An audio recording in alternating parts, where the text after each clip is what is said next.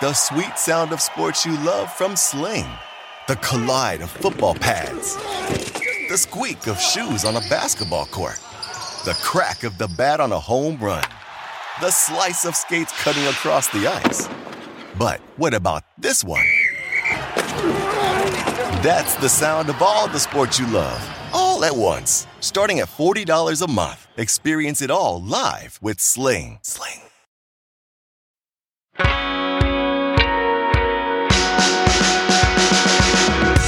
Hello there and happy holidays. As you know, I've been playing the Ghost of Christmas Past here, and I have one more alternative political history to play out. This episode What if Supreme Court Justice Antonin Scalia did not die before the 2016 election? It was a surprise when he died in February of that year. Would Donald Trump still have been elected by conservatives who were worried about filling the seat? My guest today is someone with a little skin in this game. It's columnist David French, senior editor at The Dispatch. And for a brief period, he's someone who considered his own run for president in 2016, or at least had people trying to talk him to it. So, Mr. French, uh, welcome, uh, welcome to our little uh, thought experiment here. Yeah, well, thanks so much for having me. And it's a fascinating thought experiment. Yeah, look, I've been doing this. Uh, the first episode we did was uh, what if Bill Clinton had resigned in 98? Yeah. And we go through and we played it all the way through 04, including 9 11, you know, and noting that that would have been nine straight years of Democratic intelligence. We, we, we sort of assumed it might have gotten more politicized due to that. It, anyway, went through some interesting scenarios there because we assumed Gore won in 2000 as a reelected president. Right. In that scenario. So anyway, it the point is there's always eh, there's multiple things that suddenly are impacted when you can change one event. And I don't think I think when a lot of people talk about 2016, they don't fully appreciate the impact on on this at the time the skeptical base uh, on that open Supreme Court seat. David, you put it in context. Yeah, well, I, I think a couple of things in play. One is you you could argue that two branches of government were in play in the in the are in the uh, presidential election. You couldn't just argue it. Two branches of government were in play in, right. in the in the presidential election, and it wasn't just that. If you're going to even use the term just, uh, it was that they were in play with the Republicans who tend to care more about the court. Now, you may right not be able to tell that from say Twitter. I mean, Twitter, everybody seems to be, you know, screaming at at turning it to 11 all the time about all of the issues. But right. as a general matter, there are more Republicans who vote the court and vote the court primarily um, than there are Democrats who vote the court and vote the court primarily. So you had the two branches of government in play. You had the vote the court um, element that's stronger on the Republican side anyway. And the other thing is, it was Scalia so, right. so it was the legend. It was the guy that if you were even just sort of a casual, a, a more casual conservative, um, right. you knew him. You knew who he what was. Reagan is to politics for most living conservatives under the age of 70, Scalia is for legal conservatives. Right. right? Exactly. Yeah. Exactly. So the sense, it's really hard to kind of, uh, sum up the full sense of the scale of the panic because it was, and then it wasn't just that Scalia was going to, was gone. It was that Hillary Clinton would replace Scalia. And then not this, even Barack Obama, not, not, even Joe Biden, exactly, Hillary Clinton. Hillary Clinton. Somebody that has been demonized on the right for decades. Oh, yeah, yeah. So you're coming up on a quarter century, really, of of mm-hmm. opposition to Hillary Clinton at this point. I mean, you're getting, right. you know, so she was probably of of all of the Democrats, she was the most despised Democrat by Republicans. The infamous flight, infamous, famous, no matter your point of view, mm-hmm. Flight 93 essay, right? Um, that was served as, in many cases, the sort of the rationale or the rallying cry for the anti-Trump conservatives to stick with Trump. Um, does that get traction without without Scalia's seat being open. So uh, here's where here's where I I wonder about the counterfactual in this sense because I do think it does. I do think it does without Scalia because Hil- because Hillary was such was such a an object of mm-hmm. fear and scorn. Um, this is a person, and you know it's interesting. You talk to I talk to my Democratic friends, especially my Democratic friends who don't live, say, in Tennessee, where I live. And even to this day, they don't fully grasp the extent to which people disliked Hillary Clinton. Uh, they don't quite get it.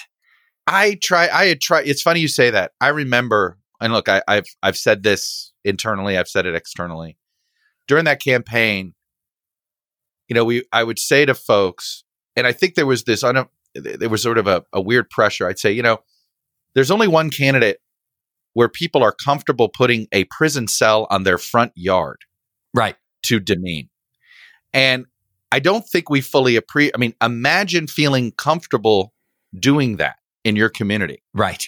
Does that not explain? Like people would be like, "Why?" You know, it, it, and I feel like we under. I always said this. I think we undercovered that aspect of the campaign. We covered a lot of things having to do with Hillary Clinton. I don't think we fully covered and explained very well the deep seated hatred there was of her. I mean, again, you're willing to put this on your front yard. Yeah. Well, even going back to the 1990s, and especially in sort of more religious conservative circles, Hillary was considered more of a villain than Bill. So, because they were Why was that? You know, she's a believer.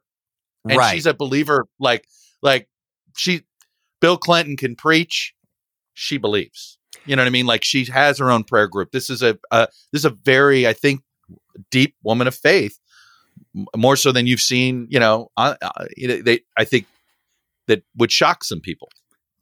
Bill had that cultural Baptist side to him. He yeah. And and look, if you've been in Southern Baptist churches, the lovable rogue is a character. Like the guy who just keeps messing up. It's usually the preacher. it can be. It can be. The guy who just keeps messing up, you know, yeah but other people like them. Hillary Hillary hit all of the cultural hot buttons. You know, the back and forth on the name, uh, on whether she was taking Bill's name, the I'm not right. a stand by your man. So it wasn't, you know, Bill, as much as Bill's corruption and Bill's infidelity drove people crazy, he never completely lost that connection with the like with the average guy, as evidenced by the, I mean, the average Christian mm-hmm. guy, as evidenced by the fact right. he carried Southern states, right? Right. Um, Even in a second term, Hillary never had that connection. Never had it. All right, let's play out this scenario here because I guess then the question is: It sounds like you don't.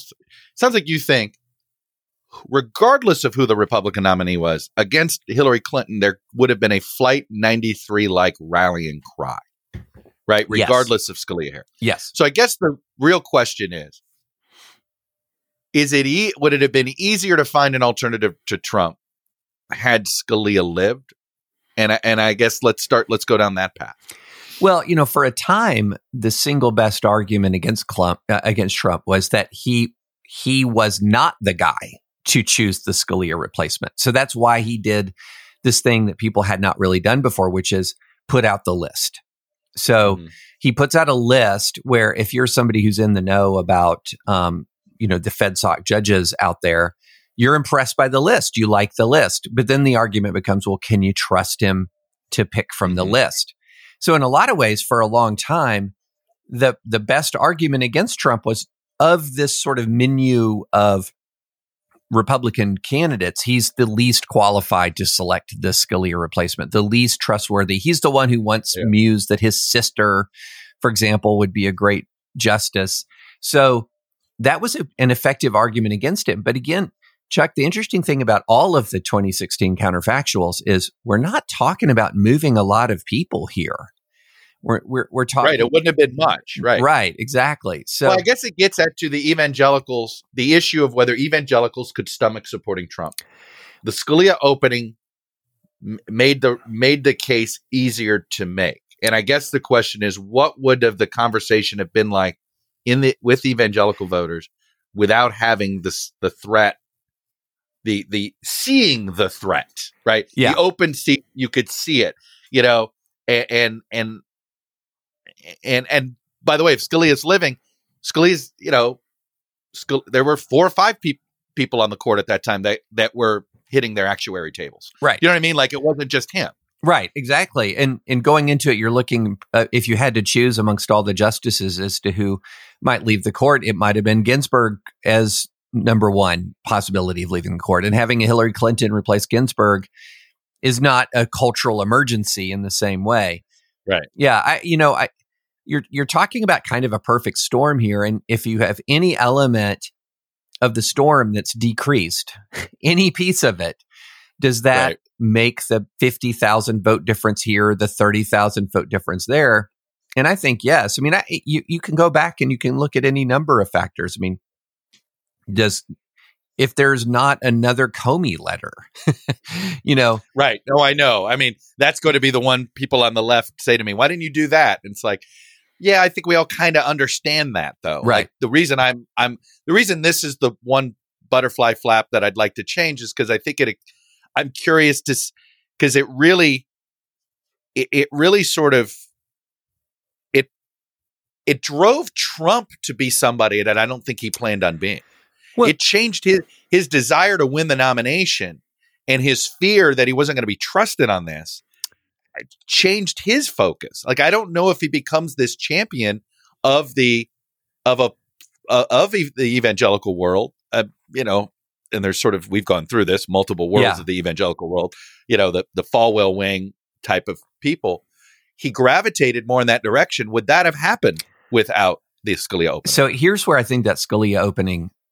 Here's the cycle that comes in. Here's one thing that I feel really pretty darn confident about, and that is the bond that Trump formed almost immediately with the Republican voters is directly related to this cycle, which was despair when Scalia dies, unbelievably unexpected burst of hope when Trump wins because the, I could see it happen in real time here in, in Red America was when he won unexpectedly and he beat not just any Democrat, but he beat Hillary Clinton. He slayed the dragon. Right? The bond with him was unbelievable. And then the vindication when he nominates Gorsuch.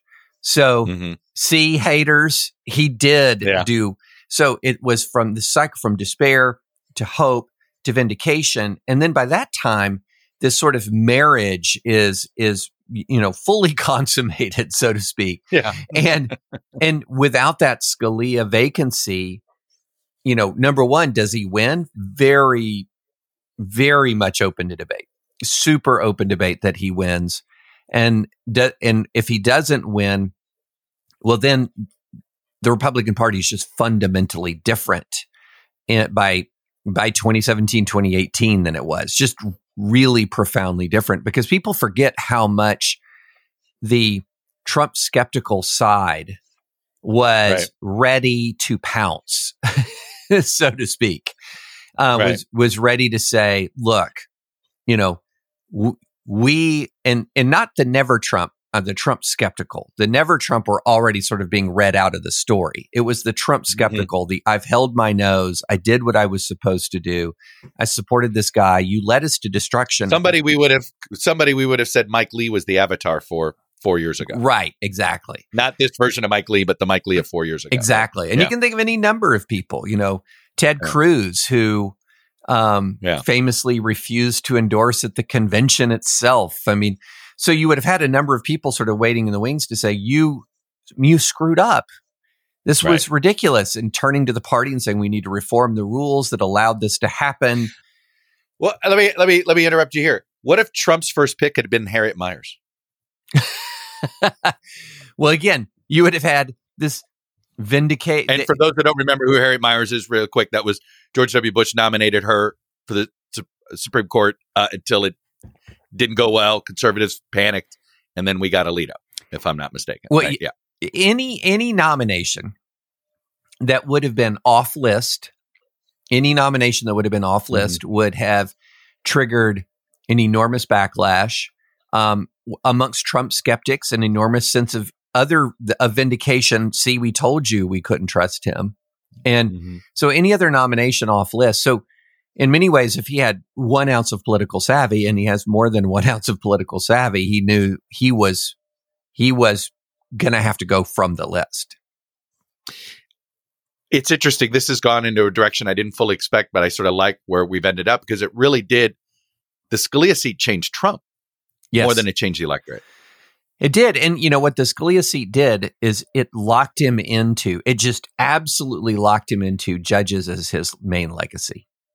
That, and it was this, it was the huge superhighway, obvious um, way to drive straight into evangelicals' hearts was through the judiciary. Because another thing that people don't realize if you're not sort of in this world is the reason why judges are such a big deal because it is seen as sort of there's sort of a kind of a popular history of the last 30 40 years which goes something like it's all the judge's fault so roe hmm. is judge made oh. law the ending of gotcha. school prayer judge made law um, the you can't blame congress it's all been done in, it's all been done based on judges it's all been judges it's yeah. all been judges and so if you want to fix america you got to fix mm-hmm. the court. And so, in many ways, for a lot of voters, and this is why I said there are more voters who are all into judges there than there are Demo- more Republican voters all into judges than there are Democrats all into judges. Fixing America can't kick,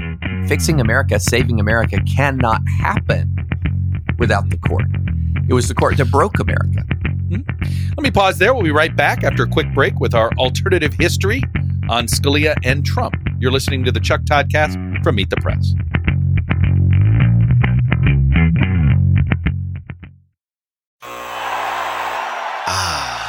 The sweet sound of sports you love from Sling. The collide of football pads. The squeak of shoes on a basketball court. The crack of the bat on a home run. The slice of skates cutting across the ice. But what about this one? That's the sound of all the sports you love, all at once. Starting at $40 a month. Experience it all live with Sling. Sling. Whether you're making the same breakfast that you have every day or baking a cake for an extra special day, eggs are a staple in our diets. Eggland's best eggs are nutritionally superior to ordinary eggs, containing more vitamins and 25% less saturated fat. Not only are they better for you, but Eggland's best eggs taste better too. There's a reason that they're America's number one eggs. Visit egglandsbest.com for additional information and delicious recipes. So you were um, in this, I don't want to use the word cabal in that negative tone, but you were among this group of people looking for an alternative to Trump. What would that conversation have, how would that have changed without the, without the Scalia opening? Well, you know, I think one thing that it does is it made it would have so the Flight 93 essay would have gained traction for sure, not as much traction, not as much traction because then what your argument is is that so so essentially what you're talking about is a, a huge chunk of Americans believing it's the end of America if Hillary loses. Now, they ran back that argument again in 2020. It's the end of America uh, it's the end of America if Hillary wins. They ran back the argument in 2020. It's the end of America if Biden, Biden wins. If uh, Trump wins re-election or something or whatever. But well, and I would argue that the Democratic campaign essentially became a a Flight 93 version in 2020. Totally. Totally. And so, it, you know, the question I have in my mind and, and the dynamic that I think that it starts to exist is whoever has the better Flight 93 argument oh, Jesus. Uh, tends to make. Isn't that, that how you know your democracy is teetering on the edge? Yeah. Is if it takes an argument like like that's like each each side has to make the end of the world argument. Yeah, exactly. But the problem is the end of the world argument just would have been a lot weaker with one branch and and again, you know, the Hillary dynamic really, really, really motivated the Republican base, but the Republican base, as we know, wasn't quite big enough. He had to be able to pull in some voters who had voted for Obama before. And mm-hmm. does he do that? I don't know that the Obama to Trump voters were talking were thinking about the court that much. Um, I, I so it's a really interesting counterfa- counterfactual because it was so close that even a few, I think you, what you would have had is a few more people who were very skeptical of Trump, mm-hmm. but knew the court was at stake. there would have been a few more people who held their nose in 2016 who would not hold their nose in, uh, in, tw- in you know, who would not have held their nose. And that Mm-hmm. probably would have been enough. it probably would have. Um, and then we, you know, we're off to the races on what happens if Hillary Clinton had won, what happens if Hillary Clinton is president during the pandemic, which is really the Yeah. key. That's really the key question, I think, uh, for that. What happens after? Um, what happens if Hillary is president? I think the pandemic then overshadows virtually everything. By the way, do you think in 50 years we'll say the pandemic took down two presidents? If if it would look like it as of now. Yeah, I mean, look, I, I, I don't know what life is good. I don't know how people are going to react politically to those in charge after the pandemic's truly behind us. Yes. Like, will they look at it and say, "I don't want to think about it ever again," which is what happened after the 1918, 17, 18, 19, basically. You know, it's sort of like I don't want to look backwards. Yeah. we're looking at we're looking forward. Um, or is there going to be some retribution? And I think it all depends on the state of the economy, probably. Yeah, I, I agree with that. And I think the, but the one thing that I, I I know is that the honeymoon period on pandemic response is over and has been over for a long time. So Yeah. you know, we had this period of time where really, you know, just talking to regular folks, they weren't blaming politicians. They were blaming a disease, and they they felt like they Yeah. were they were victims of this, you know, once in a century, um, just this un, unanticipated once in a century calamity. That's all changed now. That's all changed now. Now it is we've had enough time, and wherever you stand on it, whether you're sort of a, you know, going back to the a David Leonhardt piece in the New York Times where he he said, "Look, by this point, here's what we know: Americans in Blue America tend to overestimate the danger of COVID. Americans in Red America tend to underestimate the danger of COVID. So, wherever you're in overestimate or underestimate land or world, you're you're now t- finding fault all over the place with everybody. Right.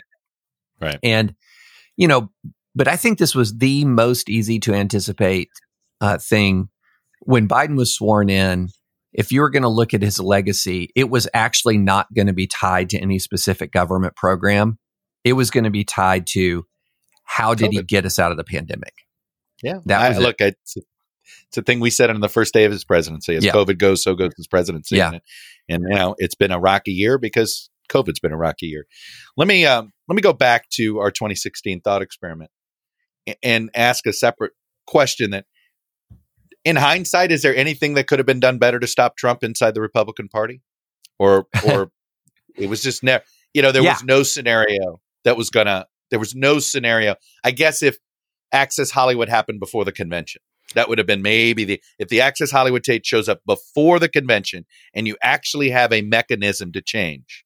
Maybe. Way before the convention. I mean, I think if Access Hollywood shows up before he clinches, um, you needed you needed that for the Indiana primary, that first week in May type of thing, where you could change the change the trajectory. maybe earlier. to be honest. Oh wow. Okay. I mean, I do. I think that there is something that could have been done differently. Yeah, a hundred percent. I, I, I don't think the rise of Trump was some sort of historic inevitability. I mean, heck, by the time he clinched, he had the smallest share of the primary vote of any presidential candidate in the modern primary Right. era. Um, look, I think it there's a there's a pretty. If you go back and you unwind the tape of of 2016, moving into late 2015, there were some of us jumping up and down and saying, "Why aren't you going after this guy?" Because essentially, what's happening is Oh, now the other what if scenario. What if Jeb Bush had spent his money attacking Trump in in 2015 in the fall of 2015? instead of Marco Rubio. Uh, Marco Rubio, that's yeah. a great counterfactual. What if Marco Rubio and Ted Cruz had stepped up and turned dir- their fire directly on Trump? Chuck, I'm sure you remember the one debate where they were hammering him and hammering him, and Corey Lewandowski broke the rules in the first commercial break to get up on the stage to calm Trump down because he was Yep.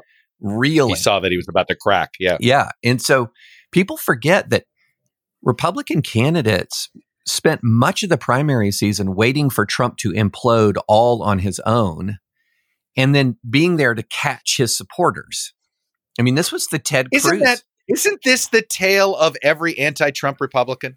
Let's. I I, I want to fast forward to a what if I'm going to do in ten years. I bet, which Uh-huh. is what if Mitch McConnell had voted to impeach? Um, Yeah. you know, I'll, I will wait. I'll wait till after Trump's second term to do that. The reason I say it is that I feel like this has been the constant the constant. decision making, which is I'm going to be here when Trump falls. This will do Trump in. I don't have to. Everybody thinks they don't have to get their hands dirty to get rid of Trump. And I keep trying to say, no, Mitch McConnell, you're going to have to get your hands dirty. Darth Vader had to kill the emperor. Yeah. Okay. It, it wasn't going to be Luke Right. and it wasn't going to be Han Solo. It had to be Darth Vader. The the constant of the Trump era is a decision making process that goes something like this. He's finally gone too far, so now I don't have to do anything. That's been the constant. I mean, even after January 6th, he's finally gone too far. And you know, there were what seven Lindsey Graham, enough is enough. En- I'm out enough is enough. until I'm harassed at the airport. exactly. So it's all it's going back. It goes back to the John McCain insult. He's mm-hmm. gone too far. I don't have to do anything. I remember I was at a you know, the RNC put out a statement yeah. I, I condemning Trump for doing this at the Access time. Hollywood. He's gone too far. I mean, you know, it, I remember I was at a gathering of conservatives at when the McCain statement came out, and I I remember thinking, you know, look, uh, we- uh-huh. we've all had our, you know, many of us have had our differences with McCain, but come on.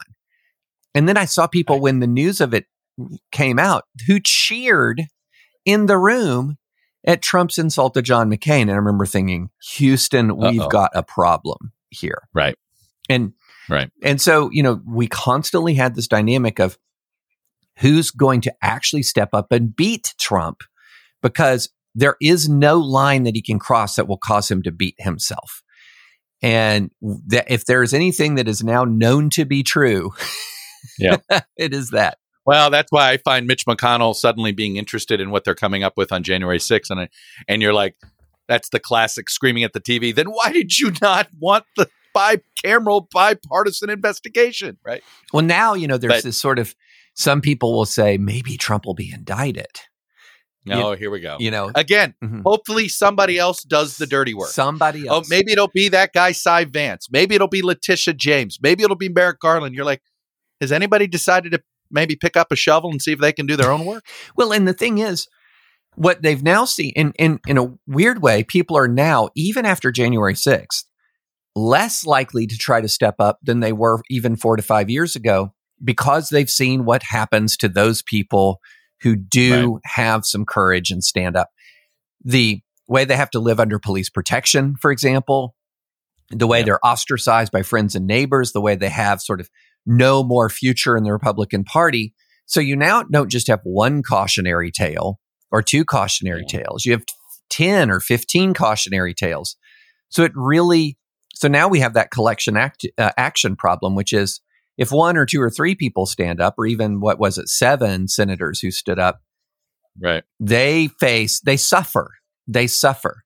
Now, if it, a critical mass stands up, well, then there's too many people to be singled out.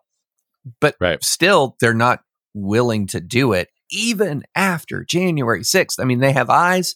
They can see First Baptist Church Dallas, where this line snakes out of the church for, you know, three hours before the service and the thunderous applause and adulation in that church last Sunday. People see it. They they see the threats and they see the Yeah. applause and they don't want to be the guy who loses the applause and gains the threats. That's that's what they don't want to be. Well, uh, David French, this is why I enjoyed. Uh, I've enjoyed doing this series, and and it's also it's nice to not go where you expect it to go. and I do think the most interest that the most important takeaway I have here is Scalia changed Trump. Yeah. That that's really that's the conclusion I feel like we've come to here. It's Trump realized where he had who he had to make his base in order to pull this off. It gave him the roadmap. It gave him the Yep. roadmap and it paid off for him. It absolutely paid off. And And it's still paying. it's still paying. That bond is still there. David French, I appreciate you doing this. I know it's the holidays. We're all jamming up, especially when you're in the content creation business. so I, I, imagine you are jamming. So thanks for uh, spending a little time helping us create some content. Yeah. Thanks. Thanks for having me, Chuck. I enjoyed it. You've been listening to the Chuck Toddcast from Meet the Press. Today's episode was produced by Justice Gopin Green and Matt Rivera. John Reese is our executive producer, and our theme music is composed by Spoke Media. We hope you enjoyed this special series. If you've enjoyed this series as much as we have enjoyed making it, let us know on Twitter and Facebook. We'd love to hear your ideas for more alternative histories. Remember, one event to change a series of, of events. We'll be back next year with new episodes of the Chuck Toddcast. Until then, have a safe and happy